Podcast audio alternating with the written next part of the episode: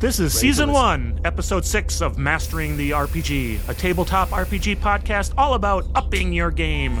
The episode tonight, The Selfish Rogue, or I'm just playing my character.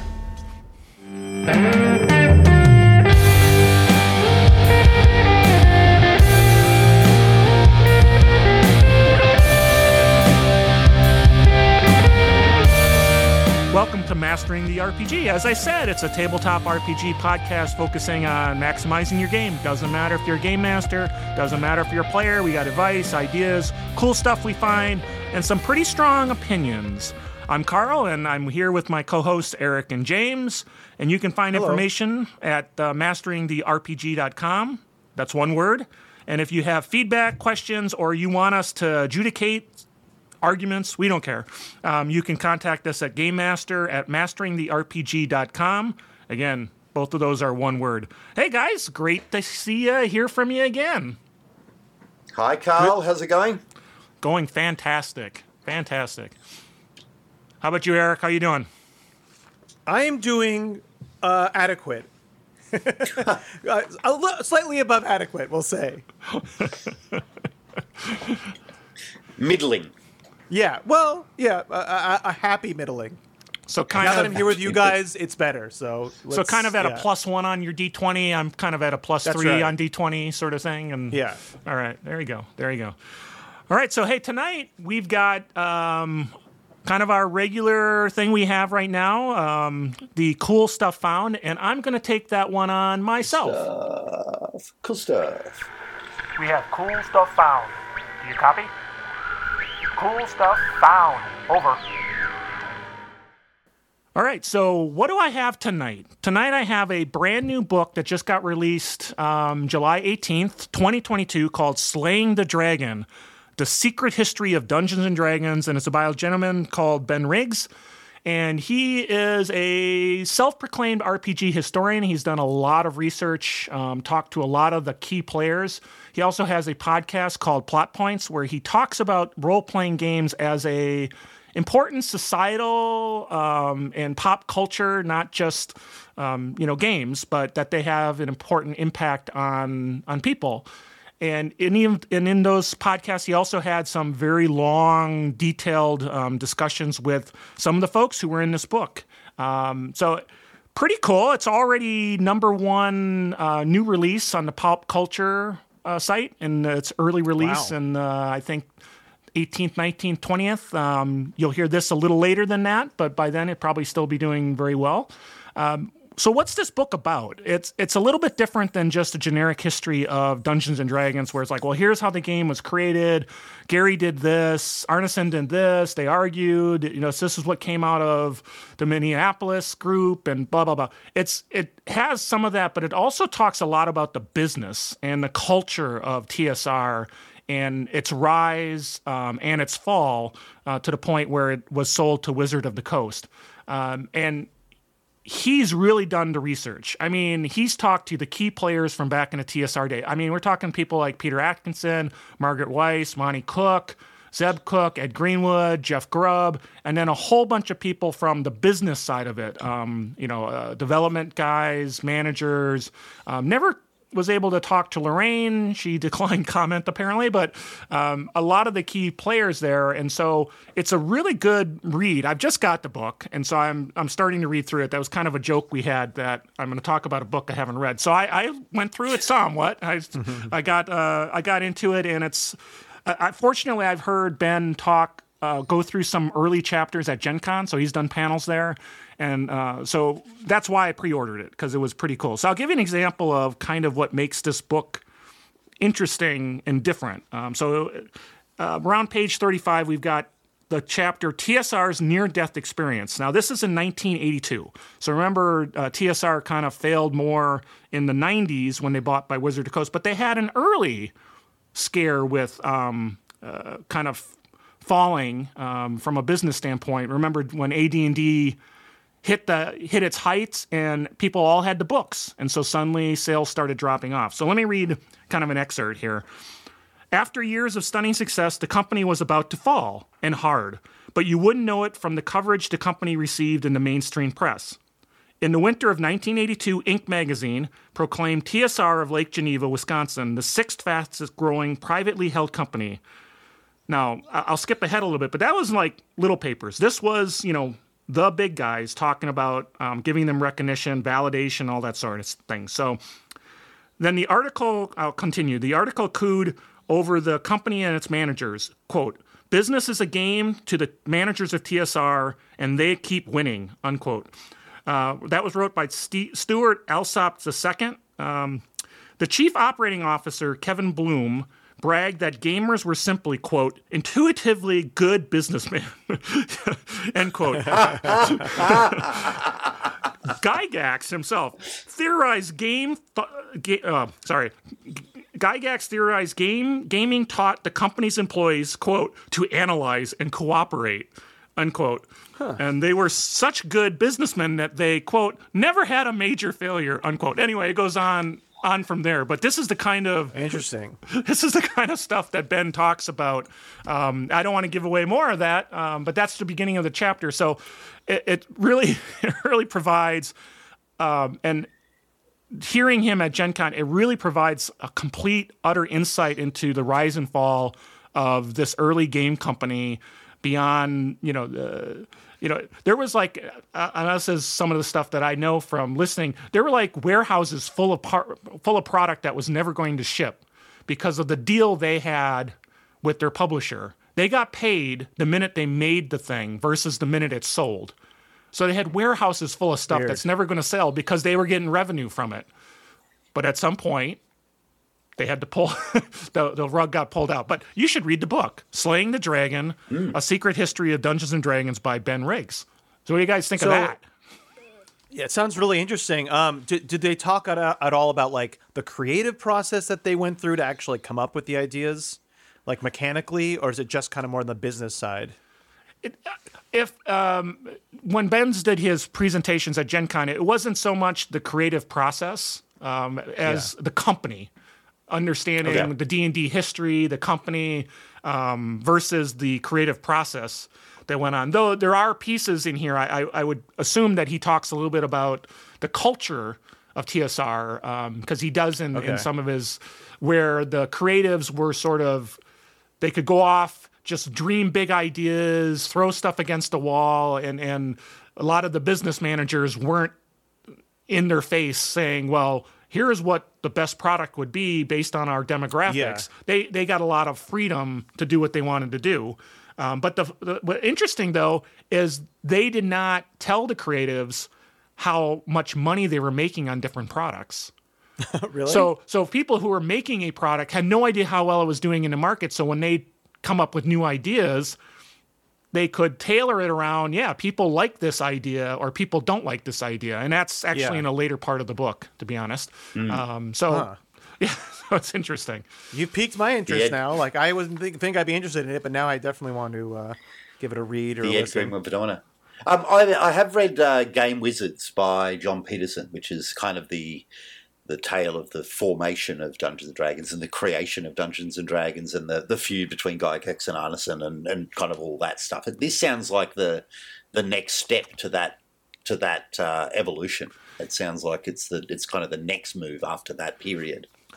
Yeah, I think it's it's a great. They're very complimentary, and and Ben talks about how he really enjoyed that book as well. Um, so I think reading both of them would probably be uh, a good thing to do. Um, we can't, you know, we can't lose sight of our history.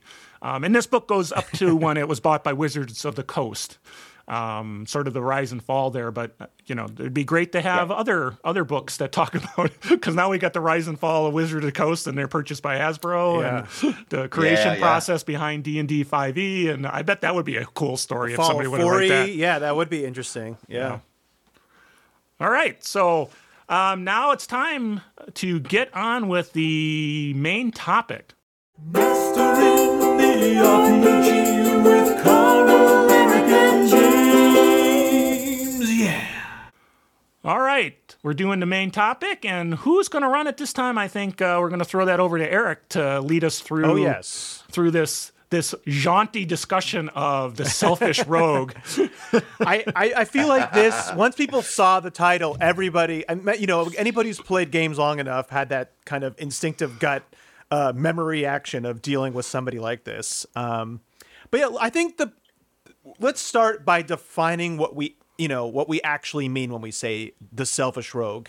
Um, and, and more in a broader sense because it's not just the one thing. So I define it um, as a player character who acts in their own self interest to the detriment of the party, which can normally be fine and should happen in normal play at times.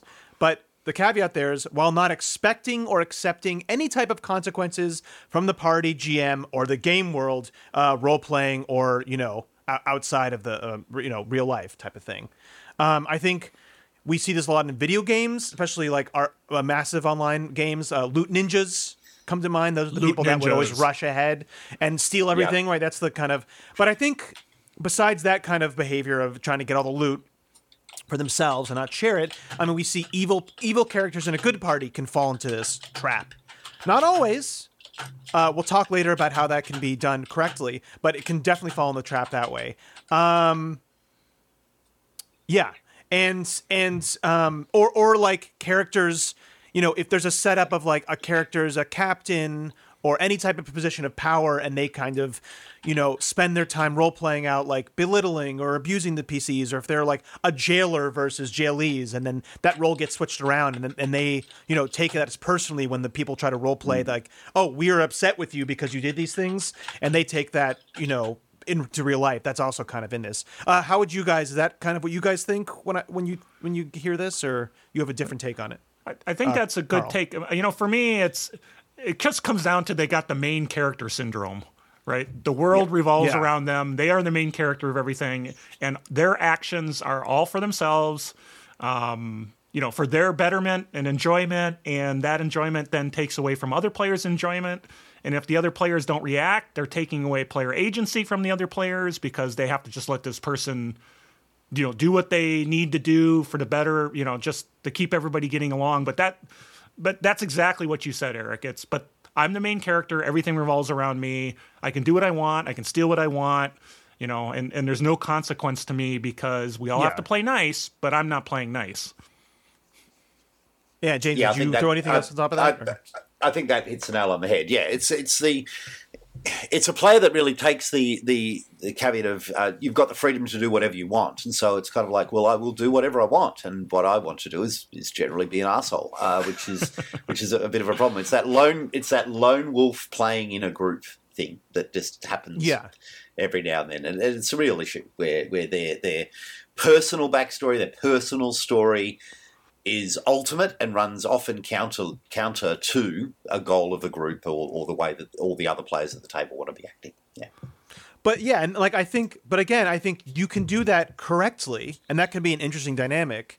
I think where it goes beyond that is when they when the they do that overtly and the players react negatively in character, and they're like they use the excuse of this is just my character, right? And this is what they would do. So why are you getting mad Yeah. or why? And it's like, well, we're not getting mad. Our characters are getting mad, and we'll talk about that more. So um, let's let's now move on to what are the main problems with this? Like, what does it do to the game? Um, James, what, what do you what, what do you see as the main kind of problems with this?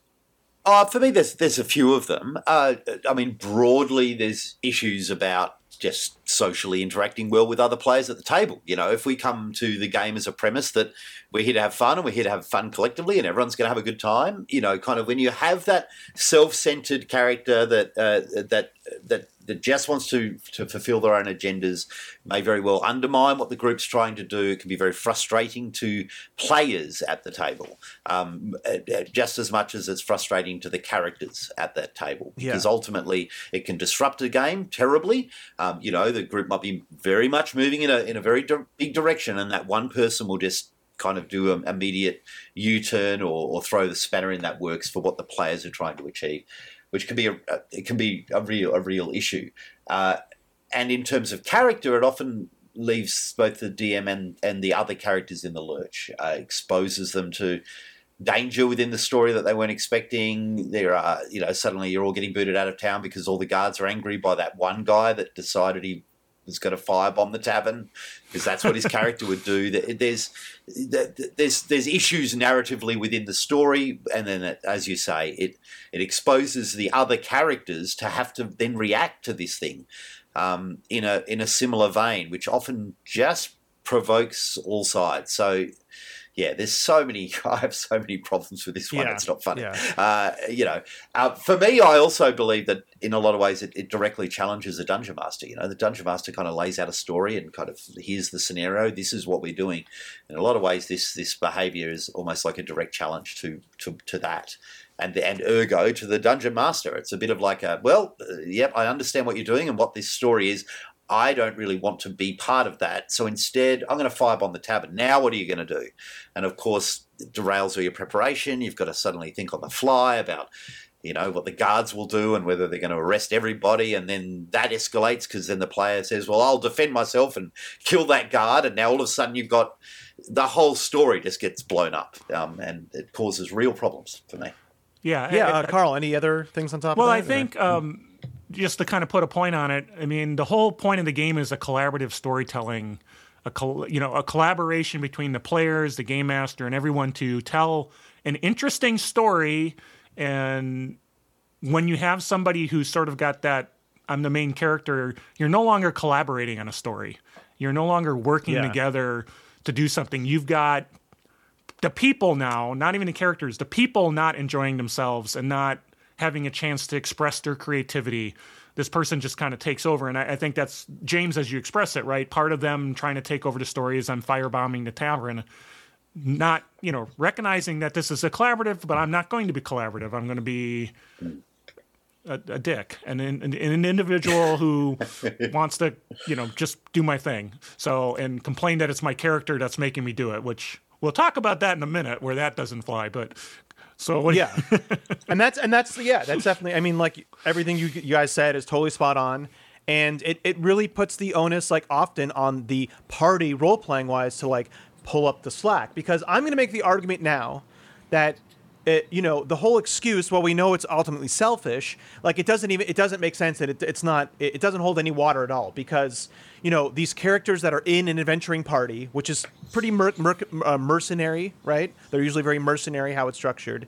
Um, that if they're a competent adventurer and they would have to be if they're low level two level three or whatever you know seasoned in savage worlds whatever it is um, they would know how to work well with others. If they're in a group they would know how to work with, with, with others. So part even if you're a complete scoundrel, asshole, uh, evil person, you know, you're not gonna alienate the people that are, you know, either has your back fighting or that you're making money with, that you have this shared interest together, right? You're not going to alienate them. So ultimately, the, the excuse it just on its own doesn't even hold any water, anyways, because it's just the you know you, I, I would make the argument to the person, no, your character wouldn't do that because you know they've been living in this world, they've been operating, they, they would know that you can't just steal from your allies or your coworkers all the time and expect them to work with Well, you. I'll throw and that's even what they ultimately expect. more fuel on the you. So, fire. yeah. This is all uh-huh. not real, people. You made this character, right? So Yeah, of course. What my Yeah. character would do. I mean, you're not allowed to say I was just following orders because you made this character. They're fake. You did it. Monsters don't exist. You know, they just it's all made up. So if you can't make up a character that fits the model like you're saying, Eric, which is you want to be with these people and you want to collaborate with them and you want to, you know, make money and save the kingdom or whatever, then you should be doing a character like that. You know, because that's what's required. It- it- you know, I don't I don't even understand it. It's this whole Well, I, it's I- my character does that. Well, you made the character. Hello. But yeah, but but yeah, exactly. Of course, it's like that's not an excuse. You made the choices to make it. But like, you know, what I keep bringing up, and we'll talk about this at the end, is that like, Savage Worlds has flaws, right? I mean, it has uh, hindrances that are often can be. I'm a pyro. I, I'm a kleptomaniac or a pyromaniac, right? That that can be a thing. But there's still, while you know, somebody who's playing it properly. I guess we'll save this for the end. I'll, I'll cut myself off here. Um, so let's move on to how do we deal with this, and we'll start of how do we deal with these kind of players as game masters. Um, or did you want to maybe give any examples first? I think we all have maybe a burning example in our hearts and soul. So let's start with you, James. I know, what's, what's your top Well, burning have example many of this? That, that's a hole in your soul. But let's talk about. Let's do the top. The top one for you. we have many examples, and look, in some ways, uh, my example's a little bit different in that it's uh, it's not the backstabbing of the group, and it's not burning down the tavern, and it's not telling it, telling the king to go and stuff himself and to kind of you know sabotage the story. Yeah. I. But I have a similar kind of problem in, in a lot of in, in this and this is where I actually ended up in a, in an argument with this argument and it was a full blown argument with a player of this was what my character would do and it went over two game sessions which was it was getting ridiculous. Uh, I was playing Call of Cthulhu with a group of uh, a, a group of adventurers and the premise of the story is they were chasing some evil cultists into their safe house. So the whole group there's a big chase sequence. Uh, the driver of the car, who we will call Emilio, uh, was going to be the last one out of the car. So everyone else ran into the, the building uh, after these cultists, and one by one, I had to explain that they were being transported to a, another dimension. So effectively, the, the building was a front. As they walk through the door, they get transported to another dimension. The other players bought into it. That's cool. We're still chasing the cultists. I don't know that. I don't know that the guy that opened the door in front of me has gone to another dimension. I disappear. Player two, I disappear. Player three, I disappear. Player four, I disappear. Player five is Emilio, who parks the car and casually walks up to the door and says, Guys, are you okay in there? And gets no answer and chooses not to go in the door. I'm like, Are you going to follow the guy? I went, Nope. I said, Why? Well, I, something just feels off about this, and I don't think my character would do that. So I go, Okay. All right. So what does Emilio do instead? Well, I sit in the car and I wait. Okay, sit in the car. Excellent. I'll cut to the other guys. And so I cut to the other guys and I talked through what they experienced when they came out the other side of the dimension. 45 minutes later, Emilio, what are you doing? Well, I might wander and look, look at a newspaper. Okay. And I role played with him a bit about ordering a newspaper. and then I talked about what he had for dinner. And then going home and feeding his cat. and getting up in the morning and going to a cafe for breakfast and reading a novel. And I and I was just, dude, are we insane. going? Are we re-? And session two turns up, and uh, are, are you going to uh, investigate what's going on with this group? And in, interspersed with the group having awesome adventures, they're killing Yeah. cultists and they're they're having a great time. And we go back to Emilio. What are you up to? Well, today I think I I, I think my character needs a new pair of shoes. So I'm going to go, and I'm just like, what the hell, dude? What was in his Like, head? It was just. absurd. He was just like, well, this is what my character was doing. He's, he's a bit of a coward. He's a bit risk adverse. And I'm like, sure, but you haven't heard from any one of your friends in two days now. Yeah. Are you calling the police? Nope. Why? Well, I just don't think. And so eventually, I mean, of course, you know, we'll talk about what happens with the solution. But this was the most absurd what my character could do because he literally kind of backed himself into a corner where he was actively not playing a game. And it was just the strangest Yeah. behavior I've ever seen. But That for me, it's an extreme version of I don't really want to play what you're playing. I want to play something entirely different. And I therefore want you to create something different for me. And in this instance, I just went, nope. the rest of the world is very boring. But that's my that's my extreme version of Yeah. that's what my character. That is, is extremely bizarre, and that's a, that's a different twist. And I want to do a quick example uh, of of something that happened to me. That's also a twist on this, where it's not always you know this is what my character would do, but kind of in the same vein as what we're talking about. Uh, it- I was a player in a game. Um, it was set up to be that we would be in prison, and then we'd be kind of breaking out.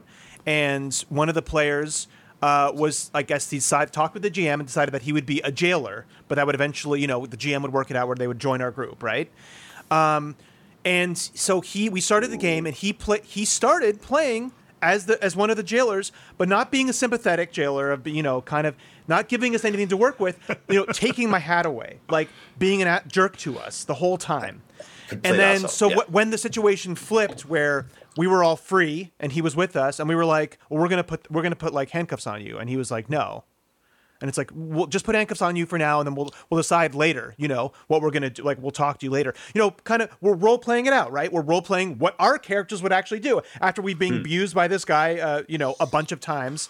We wouldn't just instantly be like, "Oh, welcome to the group," and let's all have a powwow and give each other back massages. You know what I mean? We would be mistrustful of this person, rightly so, but we're still trying to be like, you know, obviously being like, well, just for this small amount of time, you might be inconvenienced, but then we'll work it out. And he was just like completely no. And it actually went down to us having fighting each other. And we actually got into a fight. And then the fight was so much, and then he was getting killed, and I was healing him, and he decided, well, I'm just going to try to kill this person's character. Like he was not doing anything else besides trying to just kill me before he died at this point. so it was a complete. Awesome. Exactly. It was a complete. so again, it's not like I'm playing my character this way, but like he made decisions about you know role playing, and then when we properly responded to those, even when being obvious that we weren't just going to keep him in this way, uh, he couldn't handle it and became like hurt himself or for whatever issues that brought up for this person. That they didn't leave us an out besides you know one of the other player characters being like, well then I'm I'm just attacking you because you're not. We're not going to give in here, right? Like we're not going to just give in. So again, that's what I what I mean when I talk about like, you know, not expecting any type of uh, Yeah. consequences from what you do. and, and and in a similar vein of escalation, where Yeah. where suddenly everyone has to be in like this. In, in Emilio's, I just had to kind of continue to escalate this issue. There wasn't kind of there's no release valve here where they where, Yeah. where there's an There's no acquiescence flexibility. to say, Yeah. all right, okay, we'll, we'll get on with the story now. It's like we're going to dig in forever for some random weird reason. It's kind of which I still don't understand. It's like, yep. How about you? For whatever Carl? You- reason, so yeah, we've done, we we've encountered we we said these problem players. Uh, let's talk about how to deal with it as a Oh, game on. master. I'm sure Carl's got his nightmare. Oh, version. sorry. Carl, do you have gotta a burning Carl one you wanna- You got to give Oh well, Carl I, his. I, uh, I've right. definitely had in modern games people who've decided to uh, like I'm a sniper and everyone goes into the building, and I'm just gonna I, I'll keep over Overwatch. Well, there's it's they're in the building. I, I'll keep Overwatch. Yep. Okay, so you just stay there, and then the then the shit hits the fan, and it's like, well, I'm gonna go and help them out. Well, you realize you're like 500 yards away, minutes away. and Five your miles away, movement, yeah. you're going to be there in 10 rounds. Okay. I'm going to keep going. But of course, I've had the same, what this whole, we didn't mention that, but the classic rogue who runs everywhere and gets in trouble constantly in the dungeon. Now, I, I make the mistake of running Dragonlance back in the day. And so these were by definition Kender characters Kenders, yeah. who, who take the Ken, you know, Kender's a great thing, halfling, whatever, but they took that character to the extreme. And, Yeah. you know, e- even in the books, right, he doesn't completely derail everything everybody's trying to do, but they took it to the extreme and, you know, basically Kender steal everything, walk down every hallway, do the Leroy Jenkins, um, and Yeah. then go, who, me? Little me? Oh, I'm sorry. Uh, you know, so, Yeah, yeah. There was Yeah. a a there's a changeling the dreaming archetype called a pooka, which is similar, where they can't tell the truth. They, they their default setting is a lie, which is okay because you can kind of role play that you're effectively saying the opposite of what you mean when you're playing. But players that play that character, it's all it's Kender Kender syndrome, causing causing Oh, chaos God. just because they can. Yeah. Yeah. All right. Well, we definitely established now a wide variety of uh, personal uh, personal nightmares and in general. So let's talk about as a game master, what are the best ways that you deal with this? Um, Carl, Yeah. let's start with you again. Uh, what do you have any tips and tricks here? Well, so the, the the the most important one is there has to be. I'll go back to that adult conversation. You know, a true Yep. conversation with the player. Let them understand what's going on. Let's assume that they're reasonable and they really just think that this is what their character should be. It sounds like in some cases that's not the case, um, but that's the place to start, right? It's hey, you're disrupting, you're taking the other player's agency away. They have to attack you because they're forced to, and you know, let's just play it out and and you know, just like you can have flaws and that's great, but reel it back a little bit. Um, the second thing, of course, is just let the consequences be what they be, right? And when that character dies, now you roll up a new character, and let's roll up a character that that is not what your character does. Yeah. I am the brother seeking revenge for my guard friend that was ruthlessly killed by a bunch of prisoners. Yeah, right. So, I mean, anything? that's from just uh, that's the broad brush. You guys, what uh, what are some specific ones Yeah. that you think you guys might uh, employ? Look, there's a couple of things. uh, There's a couple of techniques that I employ, but there's also a couple of early warning signals or red flags that hopefully, as a games master, when you're dealing with it, they, it presents itself pretty pretty quickly. For me, there's a couple of there's two things really. The, the first one is uh, it's it's called the social contract, um, for, for role playing. And there's a, a fantastic YouTuber called Seth Skorkowsky. He's an Emmy winning uh, uh, um, uh, YouTuber who, who deals with Call of Cthulhu mainly, but also a bit of Dungeons and Dragons and a bit of Traveller as well. He talks a lot about the social contract of role playing, where the dungeon master there's contractual. It's not really a contract, but some contractual obligations to create a world that, that's accepting to the players and to you know kind of be flexible and not railroady and things like that. The social contract for players is really an acceptance that you will play within the confines of the world that's being presented to you and be a willing participant in the adventure that's presented to you so that you don't you don't come at a game where your initial reaction is to buck whatever the the flow of that game is you know and that, that you kind of align yourself with what you're going and, and I thoroughly recommend anyone who is dealing with some of these issues to check out Seth's um, uh, kind of take on this stuff a lot of it is entirely about what Eric was talking about before. This is about a shared interest. This is about trying to establish a group's shared interest so that what whatever you're doing is broadly aligned with the way the group's going. It allows for a couple of things then. If you want to be particularly villainous, it means that the villainy and the betrayal can be bigger and more more more kind of extraordinary as the story unfolds, rather than just nitpicking, bucking against the group over minor things as you travel. I think that's where the annoyance comes. A lot of how you deal with that shared interest is, of course, your session zero, where you sit down Yep. with all the players Yep. beforehand and present this is the world, this is the theme, this is the idea of the group. Um, and I'm finding more and more as I'm bringing in new groups and, and kind of encouraging new people to play, setting up those boundaries to say this is kind of what the group's agenda is going to be. Therefore, can please create a character that might fit that agenda. Yeah. Um, so at least you're working in the same direction. And so then when you start to get characters in, there's some red flags you know, a really overblown black backstory that has lots of vengeance motifs where you've been hard done by and you're really seeking for to to, to a, a, kind of a, a lone wolf style kind of Northman revenge story where, where it's all about vengeance and nothing about connection, um, and and these disruptive elements. You know, I have it's a Dungeons and Dragons thing, but I have a natural kind of reluctance to bring in the. But I'm chaotic neutral. I just do what I want to do, and I just like chaos. I'm a little trickster kind of thing. Yeah, but how do you continue to, to move that story forward? So just have it looking at that first initial conversations when they're making a character is kind of the, the big trigger point for me. Yeah, session zero is a big I- I- one. I'm glad you brought that up. Um, and uh, when I met Eric's, when I got Eric into my group originally for a uh, cyberpunk game, that was one of the things in my description of the game.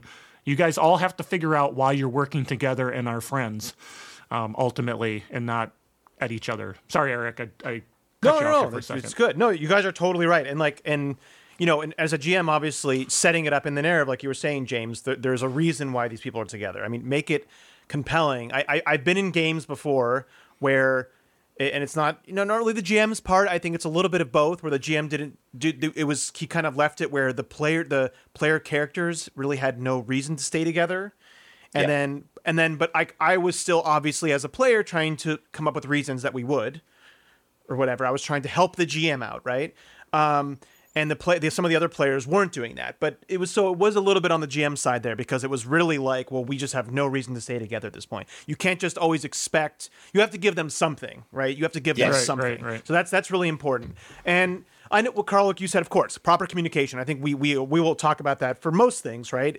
And I think that gets that gets left at the wayside a lot. People don't want to have these real kind of uncomfortable talks, but ultimately, it's always going to be better. I think before going with proper communication, you know, I think before you kind of take somebody aside, you know, first in game as a GM, you know, have those consequences first and see how they react. Because maybe, because like Yeah. I said, there can be flawed characters that can do this properly. And if they respond to those consequences by saying, well, this shouldn't be happening, then you know this is when the time to take them apart. If they, you know, play off of you with those consequences and maybe shift their character a bit, then you can say, okay, th- they've shifted, right? So I think it's good to maybe start with that and then also be very clear as a GM that there's going to be consequences for certain things, you know, like Yes. be like, well, this is, or, and like, you know, uh, um, foreshadow things. If, if somebody's going to do something, foreshadow them, like make it clear and you could do it in character, in game, whatever, uh, that there is going to be consequences. So it's not just an overt, like hard, you know, well, I'm coming down on you right away for this, like because it's not people can change, right? And people will be adjusted. You don't want to go take somebody uh, to the side. yeah, and first, I think so that's, I think see that's it. the assumption is so there's two kinds of these players, right, that we were talking about. There's folks that are habitual and that's just how they are. And then like Yeah. you said Eric, there's people who just don't recognize that they're maybe going a little too far afield and you hint that well, you know, this could happen if that's happening or the other players are role playing that they're getting and that person then reels it in and says, "Oh, I'm overplaying this."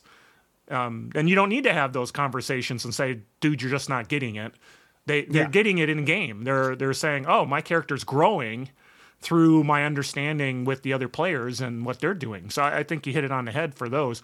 The habitual guy, eh, you you got to hit him with a frying pan a little bit sometimes. So Yeah, and then take Yeah. it take it outside of the actual in game and, and, because and that's people a chat outside the game. Yeah. And, are, and are they a good fit for the group at that point? If you've got a Yeah. habitual kind of issue, then then that's a bit of it. I really take your point on uh, on providing a warning. I, I find that I. I give it. It's almost like a metagaming warning in some way, Yeah. saying, "Well, uh, you are aware, of course, that the rules of this land mean if you go down this path, then some of the penalties could be capital punishment. You know, like that. They, the, the the realm's not going to look kindly on this. Are you sure you want to go down this path? Is kind of I would offer that to a player just to give them an out. You know, so Yeah, that if yeah, they yeah. are if they are committing to it too much, you can kind of say, well, you know, there, there are consequences to this. You, you here's your opportunity for a take back. Yeah, you know, before we go down this Go- this go path to the point of of- no of- of return. I mean, your character knows that this is a bad thing. So you're Yeah. just reinforcing that and saying, "Hey, you do know that your character knows that this is how things are going to go this. down, right?" Yeah. So for sure. Um. Cool. So let the, let's, the, let's the, flip- the other side, Oh, the other one though, it, which is harder to, to, to deal with, and, and, and I find I have, I jump have to jump in and do, di- directly adjudicate this all the time, is the whole. I've got good sleight of hand. I'm just going to steal that object back, or I want that thing, so I'm going to take it off another player. And Oh, that, yeah. that causes all sorts of dramas in my, in my mind. And look, to be fair, again, I'm running kids' games, so there's always a rogue in the kids' game that someone else got the magic sword. It's like, well, I like that sword. I'm going to take that sword. Well, that's a whole other issue because if you do successfully take that sword, then the other guy says, "Well, you've got my sword. I want it back," and then it just causes this. It's a horrible childlike thing. But I don't think it's limited to children. I've seen it so many times with adults, and it's like, "Oh, I want that thing. I'm just going to steal that thing," thinking there's no consequence, and it invariably blows a group up. So in those Yeah. instances, I go, "Yeah, no, we're not going down that path today, guys. You're not stealing from each other. We're just not doing it." And and I and I and for me, that's a not that's what my dungeon master would do. I just don't want to play a game where people are stealing from each other, and that's kind of that's where we'll leave it. But um, that seems very very heavy handed. But in in some ways, I find it's the only way to get out of these situations. Sometimes, yeah, if you Just want a make game- ruling. we're not doing this. If you Yeah. want a game where you're messing with each other, then you probably should be playing Vampire, right? If that's yeah, that's true. I mean, but like, I, I think I think it's the you have to know the game and the type of players that are in it. If you're in a, a good, like, I feel like James in our in our group in Fey Touched, like, we could have a scene where one of the players does steal something from another player, but because like all of us understand, we're telling it's a story, we're accepting the consequences. It's like it's a character growth moment. We're not oh doing it over the time. I think in that instance, like you could do it right, and we'll talk about that at the end more how you do it right. But I think there is a Yeah, caveat right. there of if you're at the level where you know the other players, you know that they can work, you know, play off of this because it can be an interesting thing, something like that. It can be interesting. It's just often it's not right. Often it's fraught and it's not an in character thing. and People don't want to accept those role playing consequences. Uh, very Hmm. cool. So now let's talk. Let's flip it. Uh, flip the coin here and talk about as a player, which obviously not as much as a GM, but there's still things that you can kind of. How do you act as a player? When Hmm. somebody else is doing this, so uh, what do you think, James? How do you how would you act as a player? How do you, yeah, Oh, again, again. Well, there's three bits for me. Sorry, I, I always have mini lists for all my answers. I think about these Do things a lot. Uh, um, again, we go back to the social contract. As a player, the social contract is I'm going to have fun. But in, I expand that a bit and think, well, not only am I going to have fun, but I want to make sure that every other player is having fun. And Yeah. I don't believe that's actually the role of the dungeon master. I think as a player, you need to be aware of if people are having fun and having a good time, and, and particularly if they're not. So if things that I do cause people to not be seeming to be enjoying the game, for me, that's a trigger. But then uh, there's a trigger for, for change my behavior. So this is how you get out of it. But if for someone else that is doing it and you're aware that someone's doing it, I often insert myself as that first kind of conciliation stopgap. If someone else is doing this as my character, I'll go, oh man, is everything all right? You sure?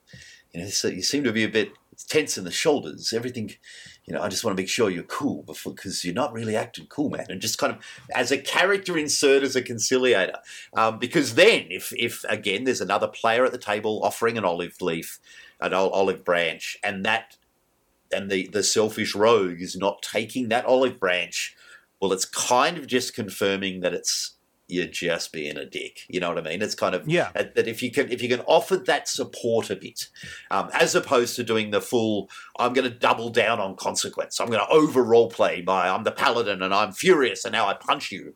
I'm just going oh you know I'm the paladin and I care for you man. Is, is everything all right? These things aren't. This seems out of character for you, and try and offer offer again that release valve. And often I'll I'll lean right into the story with that to try and drag. Ah, you know, I, I can I get that. You know, watching your father die and your mother and all your brothers and your four sisters and your mother-in-law and then your children and your best friend all slaughtered by the same guy. It must have been hard on you, but thankfully we're friends and we can get. You know, you try and do that stuff Yeah, to try and yeah, lean in. yeah. Yep. That's what I try and do, but I'm not Well- sure if it works all Carl? the time. I'm going to say. Well, I think you're, you know, I, I just the kind of you're like really talking about, you know, classic psychology, right? Um, if you come at somebody hard, they dig their heels in and they become defensive. You're coming at them. I'm a friend. I'm here to help. What what can I do to help you be a better person or you know be a better character? And I'm saying it in a way that's not confrontational because then they won't. And that again is somebody who's not habitual and who just wants to be that way. Um, that that's a great idea. I generally um, I play when I play characters and you can see it. It's like I got my thing and I'm that's my thing. And if you're like getting in my way, you're gonna have the consequences. We're gonna have words, and that's just what in character we're gonna have words. Not never player because it's always like you know I don't care. I'll create a new character. I, I really don't. If, if that's that important to you, Of um, course, but yeah. you know it's it's fine. Uh, but uh, in character, we are going to have words, and hopefully, we can role play those words out and come to an agreement. You know, the whole the whole we all battle each other, and at the end, we all have a beer together, and you say, you know. We're, we're friends again because we got it out of our system. Yeah, yeah, yeah, yeah. and then Yeah, ca- James. Oh, sorry. Go on. Well, I was going to say, and the hard part is the metagaming, though, uh, right? You know, the rogue who steals stuff and takes your sword. Yeah. And well, I shoved it in my backpack. You don't even know I have. Ha- He doesn't even know I stole his sword. He thought it was someone else. I don't even know how to handle that. That's that's completely on the game master's purview. I, I'm not going to go. Well, I'm going to dig through his backpack because we ha- that happens all the time too, right? Another player goes, Yeah, Well, I think he stole something. I'm gonna still Yeah. through, run through. His, why would you do that? Well, that's what my character would do. No, no. Now everybody's character is doing stuff that their character wouldn't do. But So, so for me, that, that theft from a player is PvP. That's player versus player. That's just as much as if you just decide to fight each other because Yeah. it is pitting one set of skills against another. And um and I I try and you know I'll put it out in notes. Before You'll squash a game it, yeah. But I, but, I'm not into, but GMs don't always squash it though. That's the thing. So as a Yeah. player, you guys both made excellent, excellent points. I think first on top of you, James. Yes, I think the first time as a player. When you're in these situations, the first thing to go is always kind of that yes and right. Like be kind of be invested. Don't let them just do it. Like still react. But Like you said, yeah. Don't take such a hard stance at first.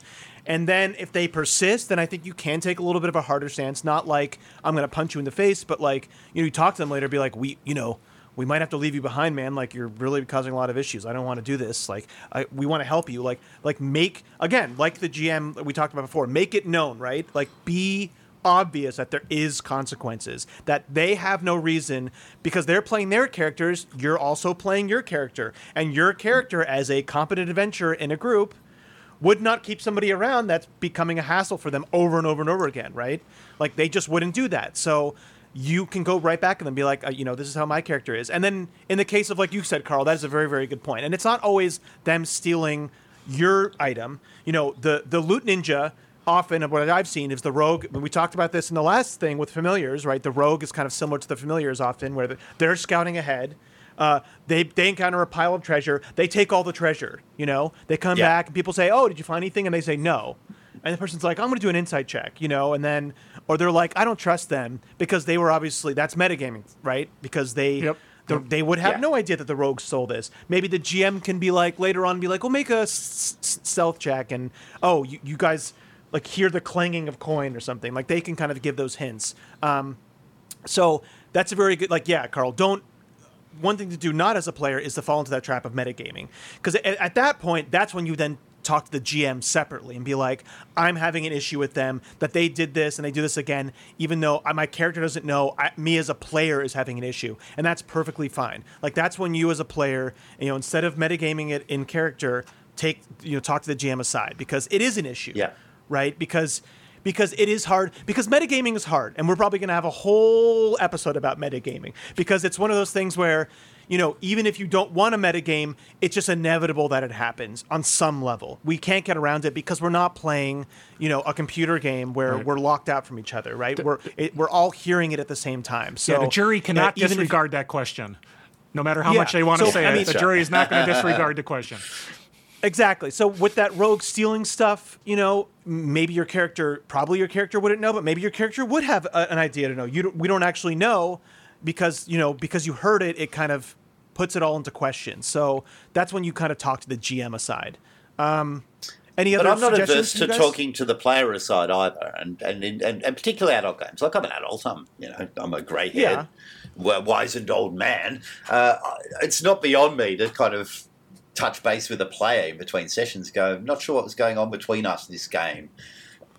It wasn't much fun. You know, if, if there was something I did, I apologise. And you know, I, I again, consi- uh, I'm Yeah, yeah, conciliatory yeah. outside of the game to try and resolve it. Um, and of course, if that if all else fails, I'll chat with the DM. Go, I'm, I'm trying my best. Uh, the things aren't working here, In- in a- um, and and you know, in a leadership Yeah, I- in classic leadership and this is kind of business there's the i statement which you're kind of it's like when i see this i feel you're not saying you're wrong it's like Yeah. i feel Yeah. that this is the thing and what i would like to see is x and so it's a way of couching that um, in a way that's not confrontational it's not like you're wrong it's like i feel that I, I, my treasure's being stolen, and I'd really like to have some of that treasure. And can we play that way? So anyway, I, I, may work, may not, but you know, human psychology in a game is no different than human psychology anywhere else. I think. No, it's. I mean, it's just But a again- micro universe of it. back to the session zero. You know, kind of make sure that that's all being set up well. But we don't steal from each other. We steal from others and we share. It's kind of a. It's pretty. We kick in Yeah. the door, But we loot, and we kill. That's what we do. That's our job. So, I want to I want to bounce off that for just a second, James. Where I do think, yeah, if, if you think there's a personal thing between two players, I'm also of the I you know I'm the, always the one that like, you know, I'll talk to that person or be like, or talk to me. Like if I'm doing something, I prefer you talk to me. If you think it's personal, Yeah, of course. But I think, but I do think generally it's better to talk to the GM. I think, at least in my experience, when players hear something from another player, it's not the same as hearing it from a GM. I think they mm-hmm. that people get more defensive when it's another player, even though the GM is not really in a. I mean, let's be. I guess the GM is in a place of authority, right? Is the authority figure in this when we're in this realm? Does not always. Like it depends, but generally they are kind of. So it's. I think it is easier for them to. It's like when you're in a like if you're in a store, right? and you see a customer doing something bad and you'd be like what you shouldn't do that or that's not good to do they're going to take that a lot harder from you than if you told an employee and that employee said something to them right it's just it's just a different uh, people just react to those things differently so i think if you have a personal thing yeah but i think generally i think you're safer to go that's just my opinion you're safer to go to the gm always the last resort for me. Yeah. Okay. But All oh, right. uh, that's just me. A different, a different thing. A different, way different to thing play all right uh cool and now now in the very end of this let's talk about how you can play as maybe a selfish character or as an evil character um so I, i'm going to start just th- with this one uh yeah uh because i think i think first playing characters with a major flaw is actually a, can be a good thing it can be very rewarding um as long as you're you know as long as you're flexible with again uh, this flaw is you know flaws don't are always there. You shouldn't overuse your flaws because people are adaptable. Uh, people will react differently in certain situations. That's just how we are, right? We're not the same when we talk to our grandparents as we are how we talk to our friends, right? We are adaptable. We have to be social creatures. Have to be adaptable. So you know, somebody who has this flaw is not going to just overdo it with somebody they're relying on, like we talked about it before. So you know, pick and choose when you do it. And don't always trigger them. Even in savage worlds if you have bloodthirsty right where you want to you kill people if somebody's not around that's not always going to trigger. And you shouldn't always trigger. It you shouldn't always be murdering somebody because just because you took them prisoner right? Like it's something that you want to select the right moments for the right narrative beats for. So to pick and Yes. choose. Uh evil people like an evil person who's has an agenda that's hidden right they are not the rule with that is you never are evil to other players. Like if this is a lawful evil or just a smart evil like an evil wizard that's smart right? They're not going to ever be evil to players. They'll be evil to other people. Uh when when the players aren't around they'll be evil to other people but kind of hide it in a way when other players are around but they will never be directly evil to the players because they are pawns in their scheme right? They're using them as a resource. That's how they they look at things. So i think we get hung up often on alignments and things like 5e and like i said alignments are mostly bs right? I, I look at alignments as sometimes my character is chaotic good sometimes they're neutral good sometimes they're chaotic Yep. neutral right? Depending on the situation. So be flexible with that. And um and then again, it's always good to like if you want to have a scene where you maybe steal something or your character has a really big issue with another character, I think it's a good thing to maybe talk to that person aside and be like, this is something that I kind of want to do. Like, are you cool with that? Like, I my character, you know, I this is not something that I'm going to do permanently, but I kind of see my character having this issue or that you know that they they whatever the sword that you found, like they were just completely adoring it. Like, do you, do you want to do a scene where I kind of take it and you react to that? Like, I I think it's perfectly fine to have those kind of things, but you should always clear it with the other player first if it's appropriate. So those those are my main points. Um, uh, James, do you have any other kind of points that you would go? I, I love I love evil.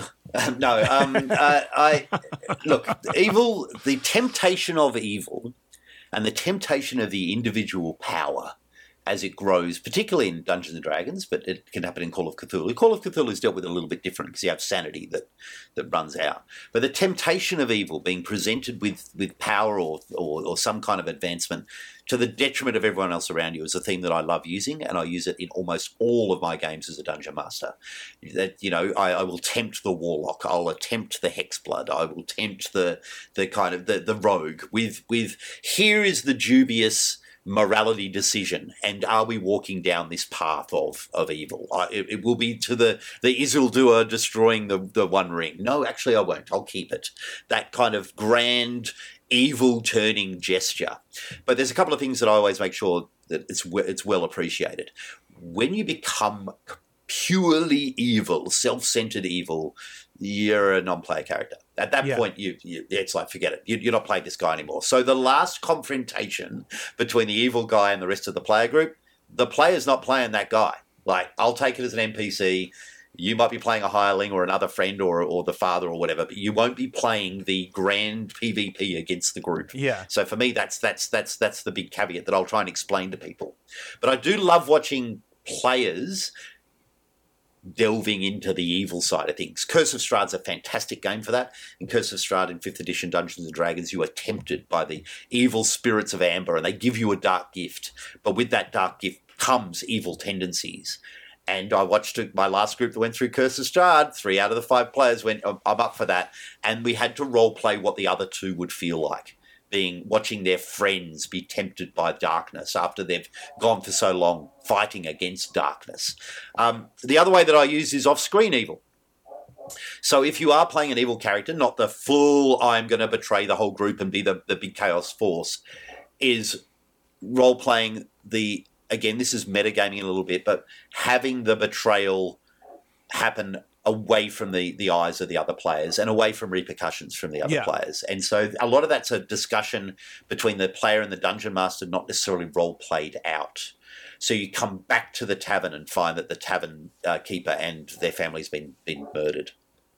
And as the storyteller, I know that it's actually one of the players. We've spoken that that's what they're going to do, but we're building the mystery narratively. We're not kind of doing it overtly in front of everyone, almost to rub their faces. It becomes part of the game, becomes part of that story. But um, you know, treat it with absolute caution is is the general rule, and don't overdo it. You know, um, being the bad guy all the time is very very tiring for every other player. It's Yeah. kind of my, my thoughts, but that's how I generally run selfish and evil players characters. I must admit, I don't think I've ever played one I, it's just not my vibe. I like being the good guy. It's far more fun. But that's just me. Carl, how about you? Well, I, I think um, I don't generally play bad guys, but so let me so let me re um, I guess uh, reframe it in the sense of that black and white that Eric was talking about. Is like I'm this or I'm that, and the that is I'm always causing problems. I'm always stealing. I'm always whatever. But Yeah. it people have goals right your character has a goal and whether you're an evil person or not that goal is to do something and every decision you make generally moves towards that goal and if the decision let's let's say i like to play shooters right and i like to play guys who would rather shoot you than look at you but if every situation is i shoot my gun i'm not getting to my goal and me shooting my gun when I shouldn't be shooting, it's going to cause players problems. They go, "Why are you shooting your gun at the cops? This is crazy." Well, I'm not going to do that because every decision I make has to get me towards my goal. Evil player, the exact same thing, right? You're not going to kill kill every puppy you come up to or every kitten you come up to because you want the person who owns the kitten to think you're a nice person and bring you in so you can have something to eat and that gets you to the next stage you just got to think those decisions and i think in fantasy and you know uh, we're playing a game where we get to be someone else the someone else isn't always doing the bad thing just for the sake of doing the bad thing. You got a goal right? And that should be part of that session zero discussion. What motivates your player character? Where are they going? What do they want? And if killing the barkeep off screen gets them closer to the goal great. If it's just because i want to kill the barkeep eh, maybe not so much, right? Um, so that's how I look at it. Nothing's black and white. Everything I do Yeah. moves towards the goal. And if I do make some mistake and I shoot up something I shouldn't, and it's because it's thematically, like you said, Eric, the right thing to do. Yeah, there'll be consequences, right? In Savage Worlds, I get a But roll with the consequences. and and we Yeah. we role play it out, and we're doing it in good faith. That's the other side of it, right? We're all role playing in good faith. Yeah. We all want to have the same story and have enjoyment. We're you know we're not a bad faith actor, which the uh, sneaky rogue and the guy who wants to play his character is ultimately trying to do. So, do you think there is a place for the chaotic evil as a player character? Because chaotic evil won't think of consequences, like whatever I feel like doing at the time. Yeah. I'm chaotic. It's all about chaos. I'm just going to exert murder, and I'm the Joker. You know what I mean? I'm just to. It, there's it's nonsense. I mean, can that be done as a player? I don't think so, but that's why I think alignments are BS. Like, and and, and Yeah, most yeah, yeah. games have gotten rid of alignments because of that. Like, uh, 5e's kind of held on to it like ghoulishly. Well, Um, well, but- it's a description. But think of that Yeah. premise. Think of the the Joker character, the the psychopath that doesn't have the no, because they would never be in the- the group to the first place. Like they, they can't just be that. You can't just be that one dimensional. I think people go to chaotic neutral and go to chaotic evil and play them very one dimensionally. I think again, you can do it. You can have a chaotic evil side to you, where you are, you know, you just want to kill people sometimes because you're a psychopath and you love murder. But you know, psychopaths are still not just going to do it where they just, eh, you know, the the ones that are bad at doing that will end up in jail or get killed. So Yep. for your character to be where they are, they have to be just they have to be a more than just chaotic evil. They have to be more than just completely acting on their own urges at all times, because then they wouldn't be in the party, as it were. You know, they wouldn't be in whatever army, whatever it is, right? So I, I don't think. I think it's just a very one-dimensional look at it. I think you can play as that as part of your character, but it can't be your whole character because it, it doesn't function, right? That, because that's why everybody should. constantly be That's against why everything. everybody should play true neutral. That's that's the right place to be. I, so we have a little bit more time. I want to just throw this in there just real quick. So I, it's not quite in the selfish part, but playing an evil game, uh, running an evil game. Sorry. Yes. Um, let's talk a little bit about that. So I, I played in a couple evil games. I think the best way as a GM, the most important thing is have a overwhelming existential threat that just constantly can keep them in line. That is the most important thing. Have something that is the boss you know, with the Suicide Squad. inevitable yeah. inevitable there's a bomb in your head uh, one of my favorite favorite favorite game settings of all time is savage worlds uh, necessary evil which is a superhero game where you guys uh, aliens have invaded earth have killed off all the heroes and only the supervillains are left and you guys are the ones fighting the trying to free the earth because they're trying to kill everybody and it's just it, it's ama- it's so fun to play as a supervillain which you know again doesn't have to be completely evil which is kind of but but to have that like that thing keeping you in line of we there's a there's a bigger badder guy who's our commander and he's we're trying to fight these aliens. So that's my one tip. I haven't had a lot of experience with it, but I think that is the most important thing. James, do you have a have you ever done an evil game? Or? Uh, yeah, I've done evil games. They, they, they can be really fun. Uh, you know, the marauding horde of orcs and goblins and bugbears that kind of you know descend upon a village because they've got something very specific that they've got to achieve. Uh, I think writing one, you've got to have a goal that isn't just mayhem and murder and destruction. That's the first one. Yeah. The second one is, and it sounds a bit counterintuitive, but that's actually where I put in my. Uh, my uh, lines and veils a lot more, and my and my checklist, my kind of the trigger checklist that I often use for Oh, games yeah. Because even though you're playing evil as a player and as a dungeon master i still have real issues with torture and i still have actual real issues with with harm to children so yeah. setting those boundaries about yes we're evil but there's still stuff that we're going to do off camera There's or there's stuff that we we just don't don't, we're not going to touch yeah. anyway you know so e- even though we're role playing evil people still don't particularly like role playing sexual violence for example so let's well, there's still going to be some lines so as long as you've got those lines in place you've got group still going for a goal the backstabbing and the kicking of the goblin is still pretty damn fun it's good it's good to let to let it loose it's kind of fun carl Have you Well, have you ever played an evil game, Carl? Well, what's an evil game? interesting is how you how you guys talked about it. I have not played a true evil game because I've played games like you guys were talking about. Because a true evil game, yeah there is no goal other than the mayhem, and you know they're going to be infighting and stabbing each other back to become ahead. Eric, you mentioned there's this one person keeping him in line. Well, now they're no longer black and white. They have a nuance to them because they're all trying to share the same goal, and that's why they're together. Hmm.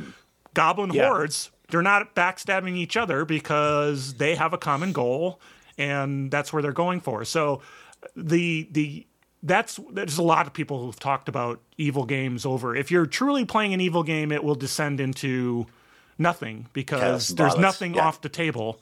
Um, well, evil, and I will say- law, order. I mean, you know, there's there's there's lawful evil, right? I mean, so there's a, they make a distinction of it's not always chaos necessarily. I mean, Yeah. e- and evil is subjective, right? Too, but obviously, if you're going around murdering people, if that's your thing, or you're trying to you're trying to take over a country and kill kill off and you know slave or whatever, like there's certainly evil things that we can agree on as a culture. Um, but yeah, I get your point, mean- Carl. We did attempt it as kids. Like I think I was about twelve, and me and our friends, let's play evil guys. It gets boring pretty quick. Oh, yeah. If all you're doing Oh, yeah. is chaos and killing everything inside, it's actually Yeah. Just, it, the, the the novelty wears off pretty fast. And that's why people cool, I don't. I think. That's why, like Eric, you said, it's a great setting and it, it's enjoyable to do. Just the generic, I'm playing an evil character. It doesn't mm. last long because it's not fulfilling, right? I mean, Well, again, remember, the, I I think I think the trick was with as a player. Now, we'll, we'll t- just, let's just touch on this before you go. You know, when you're playing evil, when when you're in acting, right? You're playing an evil person. They don't think of themselves as evil. Like I think I think the problem with evilness and selfishness and all of this comes down to is one-dimensional characters. Is that people just turn it down to one trait and that's what they play off of and there's no history behind it. It's like you can be a kleptomaniac. Why is this character a kleptomaniac? And then once you, I think that's that's maybe to go back to uh, playing as a player like this is have your flaw but have a reason for your flaw. Because once you build that out as why you have that flaw then you will play it more organically. You, then you will you will be able to react to people more appropriately. So again you know evil is subjective but people generally people who are you know they don't ever consider themselves as evil. They consider themselves maybe the hero and other people are evil or it's a means to an end because of some other certain reason. So it's yeah when you condense is- evil down to that one true. dimension then of course it goes to chaos but you can have multi dimensions being evil And I should say, and Carl touched on this game also. There, there, are- there are games out there that are fantastic at doing this. Uh, Vampire the Masquerade is is, the, Oh, is yeah. the big one. Yeah. But there's Demon the Fallen. There's there's uh, there's Wraith the Oblivion, where a lot of the content within within that game is evil. If you you can play a Sabbat vampire, which are all about chaos and, and destruction, and they have no humanity at all. They look at the they look at the world through a very different lens of right and wrong. Yeah. It's about loyalty to the sect, not at all about the humanity of, of, of being nice to other people. Um, and there are, and, but in those games, again, lots of consent boundaries that you have to play with. Um, and but they're, they're also kind of pretty bleak places to play in as well. I, I, I, I issue a word of caution too. Um, you know, being role playing that stuff for too long, it messes with your mind after a while. yeah that is not my jam, vampire. Okay.